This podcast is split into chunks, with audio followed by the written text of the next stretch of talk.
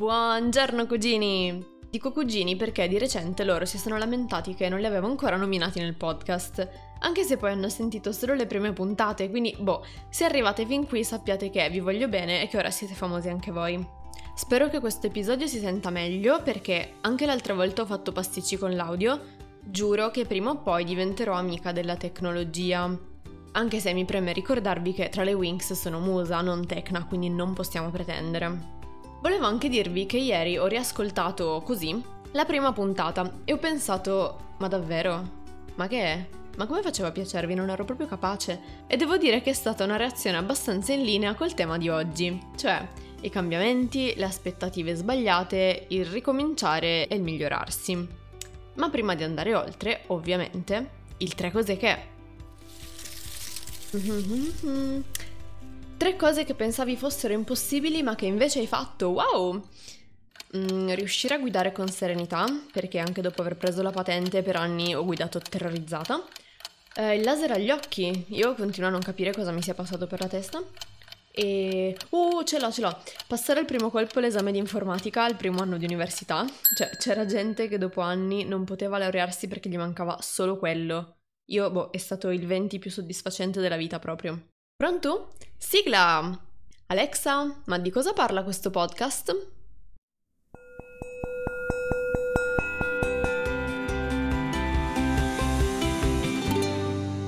Saggezza non richiesta. Dunque, anche quest'oggi abbiamo un messaggio da una fan, la mia dolce omonima, che chiameremo Ellie Rainbow, che ringrazio per avermi posto una domanda esistenziale. Prima però ci tenevo a dirvi che ci siamo conosciute nel 2012 a un raduno dei fan di Paramore, quando io avevo i capelli rossi e lei neri. In pratica ora è il contrario. E l'anno dopo, quando i Paramore effettivamente sono venuti in Italia, lei mi ha ricontattata per andare al concerto insieme e da allora non ci siamo più lasciate. Tanto da sposarci qualche anno fa sulla panchina di un centro commerciale con un anello, devo dire, bellissimo, tipo quelli di plastica con la texture della sirena. Bene, Ellie, dopo lunghi vocaloni, riassume la questione con questo messaggio. Oggi ti pongo una delle mie domande esistenziali. Come si convive con la consapevolezza di essersi fatto le aspettative sbagliate? Mi spiego meglio. Come sai, da più di un anno ho lasciato la mia casetta italiana con briccola e famiglia e mi sono imbarcata in questa grande avventura di cominciare una vita da zero a Edimburgo nel mezzo della pandemia globale. Le mie aspettative non erano altissime, nel senso che mi immaginavo di trovare un lavoro decente che potesse sostentarmi senza uccidermi, avere un appartamentino e far venire qui anche il mio partner. E le cose sono effettivamente andate così, i miei calcoli erano giusti. E allora cos'è che ho calcolato male? Le mie aspettative erano più alte riguardo alla qualità della vita, in Italia ci lamentiamo costantemente che noi giovani siamo sottopagati e sfruttati, che non siamo tutelati dalla legge e che più che una risorsa veniamo visti come una minaccia dai boomer. E nel mio cervello, una volta risolti questi problemi, la qualità della vita sarebbe finalmente stata quella corretta. Ho sempre avuto questo sogno utopistico che gli UK sono più avanzati di noi, che qui si sta meglio, si trova lavoro più facilmente le promozioni sono più veloci. Insomma, ho sempre voluto trasferirmi e la mia tredicenne, che ha sempre guardato con gli occhi a forma di cuore gli UK anche dopo le effettive esperienze a Portsmouth e Londra, non crederebbe ai propri occhi di quante cose ho spuntato nella lista delle cose da fare prima di compiere 30 anni. Il problema è che non ho tenuto in conto la pandemia, quindi mi sono fatta un anno di casa lavoro lavoro casa senza costruirmi una vita al di fuori, come immaginavo, senza amici se non giusto un paio a lavoro, e ora mi ritrovo scontenta perché sì, guadagno letteralmente il triplo di prima, ma non ho una comunità, non ho delle persone a cui appoggiarmi, mi sento sola nonostante abbia il mio partner qui, ma la Brexit ci sta dando un'infinità di problemi burocratici. E il tutto è aggravato dal clima costantemente freddo e buio che non fa per me e mi sembra che tutte le ambizioni e i sogni che avevo su quanto la mia vita sarebbe stata splendida semplicemente non si sono avverate. So che non è una situazione fissa, che potrei tornare in Italia o trasferirmi da qualche altra parte in Europa, ma la prenderei come una sconfitta personale, non un fallimento, attenzione, ma come una possibilità che mi è stata data e che non sono riuscita a sfruttare appieno, soprattutto come tempo, soldi ed energie sprecate che avrei potuto impiegare meglio. Quindi, come convivo con questa sensazione? La mia prima reazione è stata porca Dopo un bel respiro, però, ecco la seconda reazione. Per quanto la tendenza generale, quando non si ottengono i risultati sperati, sia proprio quella di vedere tutti i propri sforzi come una perdita di tempo ed energia, io non penso sia così. Cioè, è una sensazione perfettamente normale, ma così come è umano cambiare. Quindi, se ci sono dei desideri che inseguiamo fin da piccolo e ci mettiamo anni, decenni a raggiungere, nel mentre abbiamo avuto tutto il tempo di farci infiniti viaggioni mentali, idealizzarli, fare altre mille esperienze che ci portano alla fine ad avere altre esigenze rispetto a quelle che accompagnavano i desideri di partenza. Anche a me è capitato di pensare che raggiungere una determinata situazione avrebbe messo fine a tutti i problemi in quell'ambito, ma la verità purtroppo è che ne sono spuntati altri che non avevo tenuto in considerazione perché semplicemente finché non vivi delle circostanze puoi appunto solo idealizzarle. La realtà vera, poi, è un'altra. Soprattutto perché nei casi come quello di Ellie non sono state decisioni avventate da un giorno all'altro, tipo basta, adesso mollo tutto e vado, ciao. No, ci sono state dietro tante considerazioni, tante valutazioni, rapporti costi-benefici, ed evidentemente tutti i ragionamenti fatti hanno portato alla conclusione che era meglio fare quel salto nel vuoto lì. Secondo me, anche col senno di poi, sarebbe stato molto peggio non farlo, perché a quest'ora si sarebbe qui a chiedersi come sarebbe andata se, o peggio, a vivere la propria vita con la mente ancora proiettata verso quel desiderio soppresso o dalla razionalità o dalla paura di buttarsi. Quando capitano, sapete, quelle domande come se potessi tornare indietro cosa cambieresti? Io ho sempre pensato nulla, Nulla, nemmeno le esperienze più orribili, perché tutto ciò che ho passato mi è servito a essere qui, ora, fatta così. Sì, cambierei la scelta della scuola superiore, ma questo scatenerebbe una reazione a catena per cui non conoscerei nemmeno una delle persone meravigliose che ho accanto oggi. L'unica cosa che ho pensato realmente di voler tornare indietro per cambiarla, ma italiano? Vabbè, è il lavoro che mi sono ritrovata nel giro di due giorni a fare poi per tutta l'estate. Non tanto per il lavoro in sé, ma perché era proprio l'ultima rogna di cui avevo bisogno per la situazione che stavo vivendo.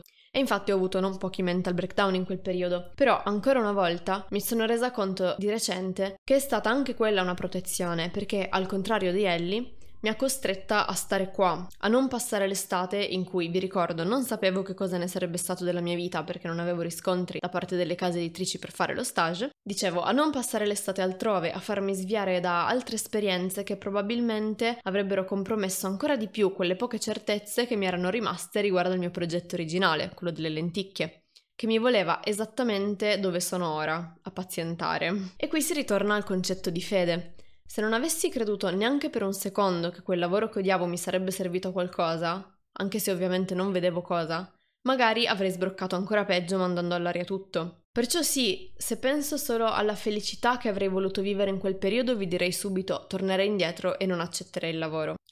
Ma nonostante tutto il tempo, i soldi della benzina e l'energia impiegata in quell'esperienza che neanche volevo fare, non posso comunque definirlo uno spreco di quelle risorse preziose. Perché poi, quanto è stato bello, una volta ottenuto lo stage, mandare le dimissioni? Quanto è stato bello, in un momento in cui in negozio non c'era nessuno, chiamare mio cugino, eccolo che torna, per dirgli Ehi, visto che tra due settimane sono libera, posso venirti a trovare a Helsinki e organizzare così il mio primo viaggio da sola? E a questo proposito ho trovato un discorso di Daisaku Ikeda che vi leggo. In questo caso si parla di lavoro, che non è il problema specifico di Ellie, ma estrapolando il concetto secondo me si può adattare bene a qualsiasi situazione di sconforto o impotenza sul da farsi. Dice, ciò che conta è la nostra determinazione. Se è rivolta al bene, allora anche se i sogni non si realizzano subito, sicuramente un giorno ciò avverrà in una forma che supera la nostra immaginazione. Ci sono persone che riescono a ottenere il lavoro dei propri sogni, ma poi finiscono con l'allontanarsi dalla propria fede e alla fine falliscono anche nel lavoro.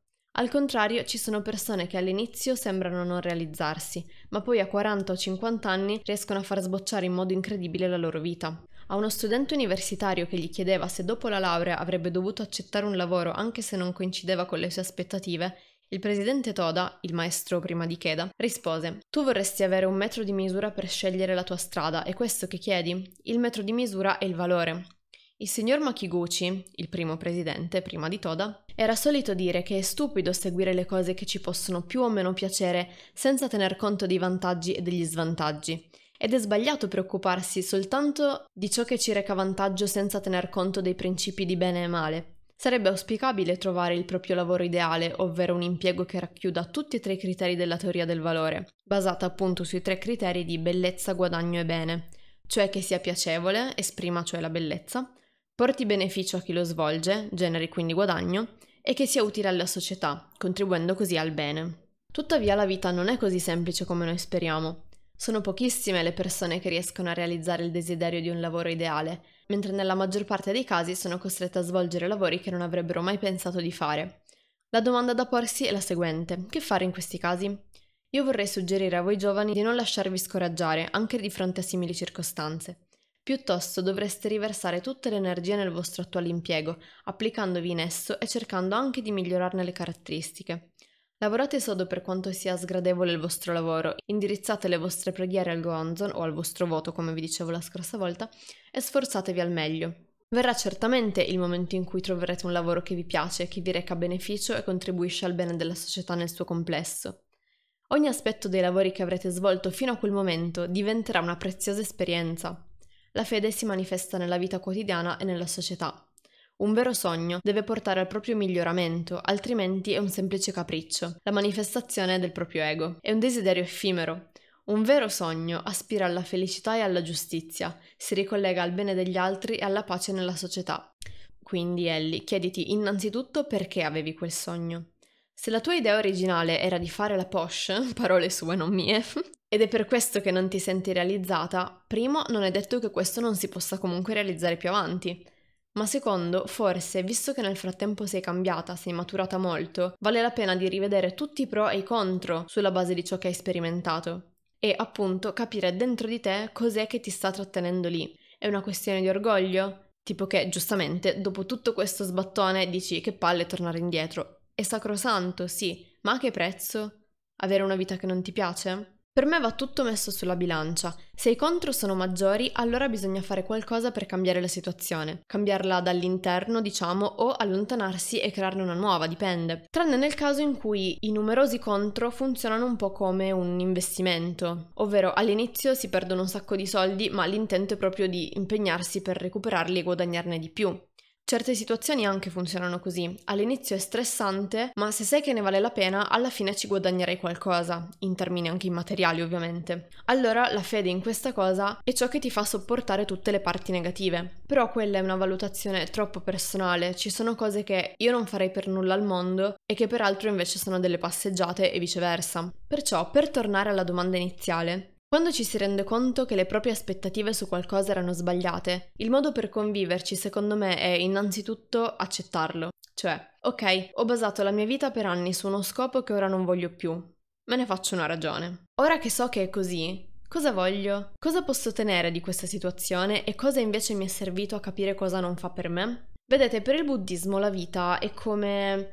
Eh, nel linguaggio comune si dice il maiale, ma vorrei trovare un'alternativa antispecista. Eh, non so, come le carote? Che anche gli scarti li puoi usare per fare il brodo? Vabbè, in ogni caso, non si butta via niente.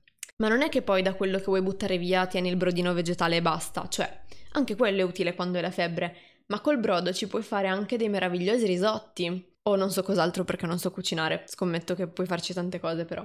Per dire che tutte le situazioni, soprattutto quelle spiacevoli, sono preziose opportunità per imparare qualcosa in più su di noi. E se questo ti è servito a farti capire cosa non vuoi, vuol dire che là fuori ti aspetta una vita ancora più bella di quella che ti eri immaginata negli UK. Devi solo scoprirla, o immaginandola e raggiungendola, oppure trovandoti per altre vie a vivere qualcosa che, totalmente a sorpresa, scopri essere perfetto per te. Bisogna un po' capire qual è il confine tra abbandonare tutto per scappare da contesti che non si vuole affrontare, abbandonare tutto per paura di sistemarsi e prendersi le proprie responsabilità, o abbandonare tutto come atto di amore verso se stesso, per rinascere e reinventarsi come realmente si vuol fare. Non è mai troppo tardi per cambiare nulla, ricordiamocelo, ma teniamo anche a mente che per farlo servono tanta pazienza, tanto impegno e tanto coraggio. L'importante è non permettere mai ad altre persone o circostanze di prendere decisioni per noi. Bene, siamo arrivati alla fine e vi devo fare un'annunciazione. Questa è l'ultima puntata di saggezza non richiesta, per il momento. Tornerò assolutamente, non temete.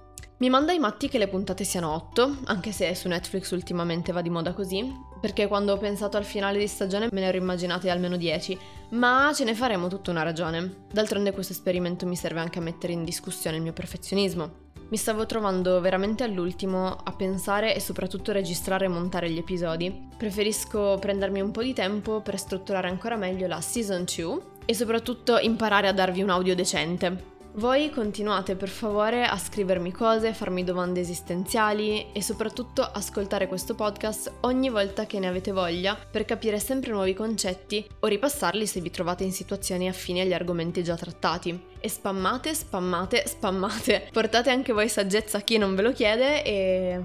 Che dire, mi sono divertita un casino e non vedo l'ora di ricominciare a raccontarvi tutte le disavventure che ancora devo vivere. Alla prossima! Grazie per aver ascoltato i miei sproloqui fino ad ora. Grazie, grazie, grazie.